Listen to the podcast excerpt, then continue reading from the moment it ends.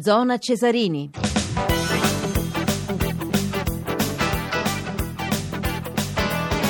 E allora ancora in diretta con voi, gentili ascoltatori di Zona Cesarini, abbiamo pochi minuti, ma abbiamo anche due ospiti importanti che saluto con piacere, l'inviato del Corriere dello Sport, intanto Furio Fedele, buonasera Furio.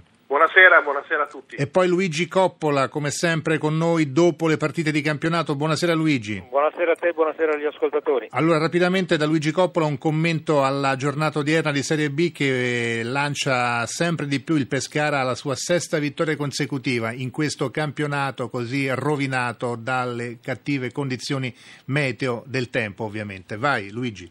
Sì, intanto c'è da complimentarsi con chi ha programmato questo turno di campionato proprio nei giorni più freddi dell'anno e per di più eh, di sera. Detto questo, il Pescara eh, dimostra sempre maggiore convinzione nei propri mezzi e anche eh, maggiore coraggio perché insomma, il campo di Crotone non era facile, eppure la squadra di Zeman è riuscita a ribaltare il risultato e a vincere. Eh, la giornata ha presentato anche un Sassuolo con qualche problema a Cittadella, ma era previsto, il Cittadella aveva impegnato il Padova nell'ultimo turno, il Padova che aveva vinto di misura.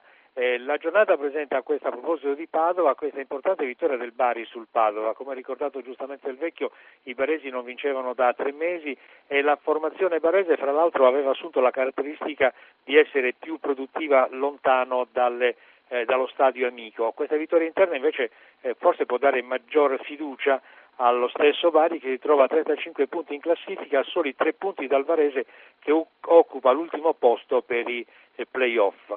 Eh, altra annotazione da fare a favore del Varese appunto che ha vinto a Livorno su un campo impossibile sotto una nevicata ma eh, mostrando eh, le proprie chance per restare in zona eh, playoff e infine la Regina che ha avuto gioco facile contro il Gubbio. Peccato per lo 0-0 fra Brescia e Juvestavia, ma devo supporre, conoscendo il valore delle due formazioni, che lo 0-0 suggella una partita perfetta dal punto di vista tattico.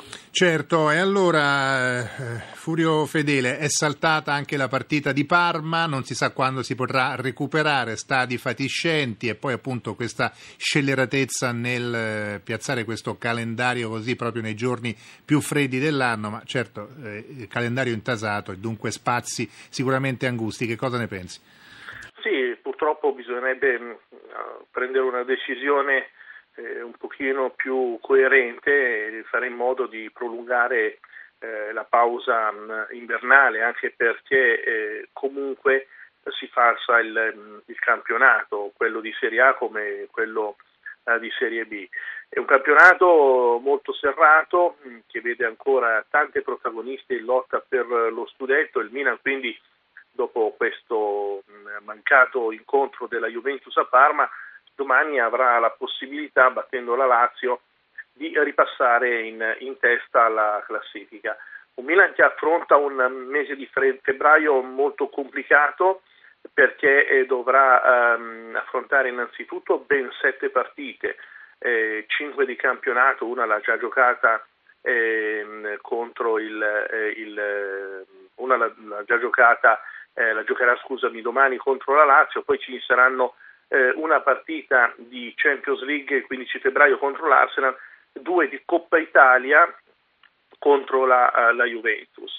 Eh, partite importanti, partite che metteranno in evidenza la vera forza della squadra di Allegri che in questo momento resta l'unica antagonista della Juve in campionato. Senti, intanto si è chiuso oggi il calciomercato, la sessione invernale, volevo chiedere a entrambi un giudizio, l'Inter è sempre in primo piano, protagonista, si è presa eh, Guarin e ha ceduto eh, quasi a sorpresa Tiago Motta, contrariamente a quanto aveva dichiarato invece domenica Claudio Ranieri che si aspettava la permanenza dell'italo brasiliano almeno fino a giugno. Vi ha stupito questa cessione di Motta? Che cosa vi ha colpito di più? Inter che ha preso anche Angelo Palombo da una Sampdoria sempre più sconcertata probabilmente. Furio. Ma era difficile tenere Tiago Motta anche perché eh, comunque pur gratificato ancora da, da, un anno e mezzo di, di contratto il brasiliano, l'italo brasiliano non aveva possibilità di proseguire la sua avventura qui all'Inter. Eh, sicuramente l'offerta del Paris Saint Germain è stata sontuosa eh, per l'Inter stessa e per il, per il giocatore. Eh, l'innesto di Guarin può essere molto importante, eh, molto interessante però ehm, a metà campionato cercare di inserire dei giocatori nuovi che arrivano dall'estero eh, diventa sempre un'operazione abbastanza eh, complicata. Può essere invece importante aver preso dalla Sampdorian un centrocampista di qualità e quantità come Palombo, così come ha fatto eh, il Milan eh, praticamente anticipando l'arrivo di Montari eh, dall'Inter. A gennaio mh, una volta si chiamava esame di, di, riparazione, adesso in realtà è diventato un mercato vero e proprio perché tante squadre cercano di cambiare, cercano di migliorare, non si possono assolutamente sbagliare i colpi. Allora, eh, Luigi Coppola, il tuo giudizio su questa sessione invernale di mercato? Una sessione che come al solito si è aperta annunciando Tevez di qua e di là e alla fine eh, c'è stato lo scambio delle figurine Panini in qualche modo, salvo questi 10 milioni che l'Inter dovrebbe incassare in due rate dal Paris Saint-Germain per Tiago Motta. Un'operazione che può essere positiva dal punto di vista economico per la società nerazzurra, ma negativa dal punto di vista tecnico, perché Tiago Motta ormai era collodato e inserito nei meccanismi dell'Inter e i due giocatori che arrivano dovranno inserirsi e in più ha dato Montari in eccesso, l'ho ceduto al Milan, quindi francamente risulta incomprensibile questa, eh, questa, dal punto di vista tecnico, almeno dal mio punto di vista, questa manovra dell'Inter. Per il resto movimenti di piccolo eh, cabotaggio, la Juve è riuscita però a fare un grande favore al proprio tecnico sfoltendo la rosa con Toni, che, Toni Amauri e Iaquinta che sono andati via e questo significa per Conte gestire meglio il gruppo. Oh, intanto, come diceva Furio Fedele, domani questa sfida verità Lazio-Milan, e ovviamente c'è il testa a testa per lo scudetto tra Juventus e Milan. Sentiamo oggi Allegri che ha parlato di Antonio Conte, del suo rivale, e di questa eh, corsa a due. Sentiamo Allegri.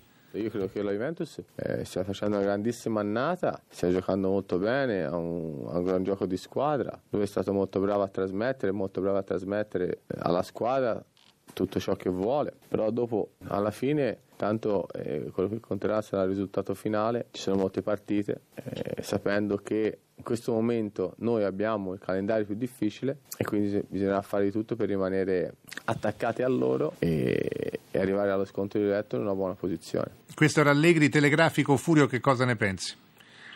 Ma un Allegri molto pragmatico, un Allegri che comunque è ancora impegnato su tutti e tre i fronti e la Juve è sicuramente favorita dal fatto che non ha le coppe, è imbattuta in campionato e questo vuol dire molto, ma il Milan ha un'esperienza tale, soprattutto un Ibrahimovic ha fatto bene Conte a paragonarlo a Gulliver perché in questo momento il campione svedese è sicuramente il giocatore più forte di questo campionato.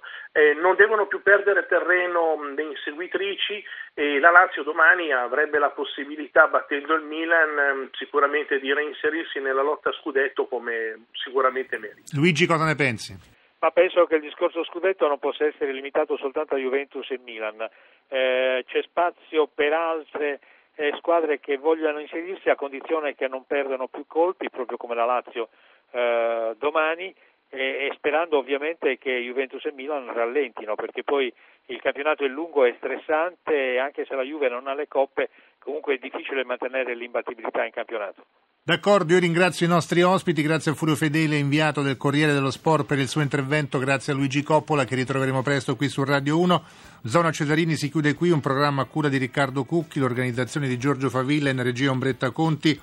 Tony Tisi per la collaborazione al programma, i tecnici di oggi Paolo Cimò e Fabio Lelli, per le puntate precedenti e il podcast di tutte le trasmissioni sportive. Potete cliccare www.radio1sport.rai.it, la nostra mail zonacesarini-rai.it, domani lo ricordo andremo in onda dalle 17.40 per seguire la diretta, tempo permettendo, speriamo che non sia così, speriamo che si possa giocare, la diretta dell'anticipo della giornata pomeridiana Atalanta-Genoa al via alle ore 18. Grazie a tutti per averci seguito e buonanotte.